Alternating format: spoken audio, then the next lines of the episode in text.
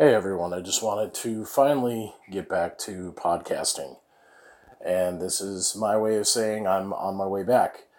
With recent events and everything that's going on from media exposure to social media to conspiracy theories and crazy YouTube videos, I feel like there needs to be a voice out there that's at least somewhat unique, that's willing to take in all perspectives and actually make up my own mind so that you can make up your own mind. So this is me saying that I will be back very soon, probably by the end of the month at the extreme latest.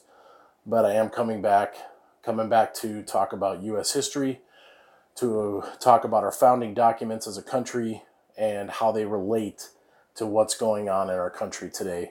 I'm also going to be peppering in talks about entertainment like movies, video games, stuff like that, uh, TV, some sports stuff, some of you may know I'm a fantasy football nut, so I'll be talking about that as well when the time comes.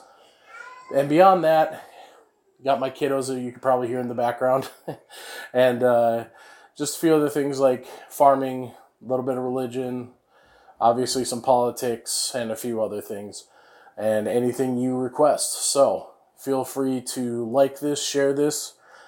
If you want other people to listen to it, let them know that I'm on my way back and we're going to get into some heavy discussion. And one thing I will be working on a lot harder than last time is getting guests to discuss different topics. So thank you. Uh, and we'll talk to you again soon.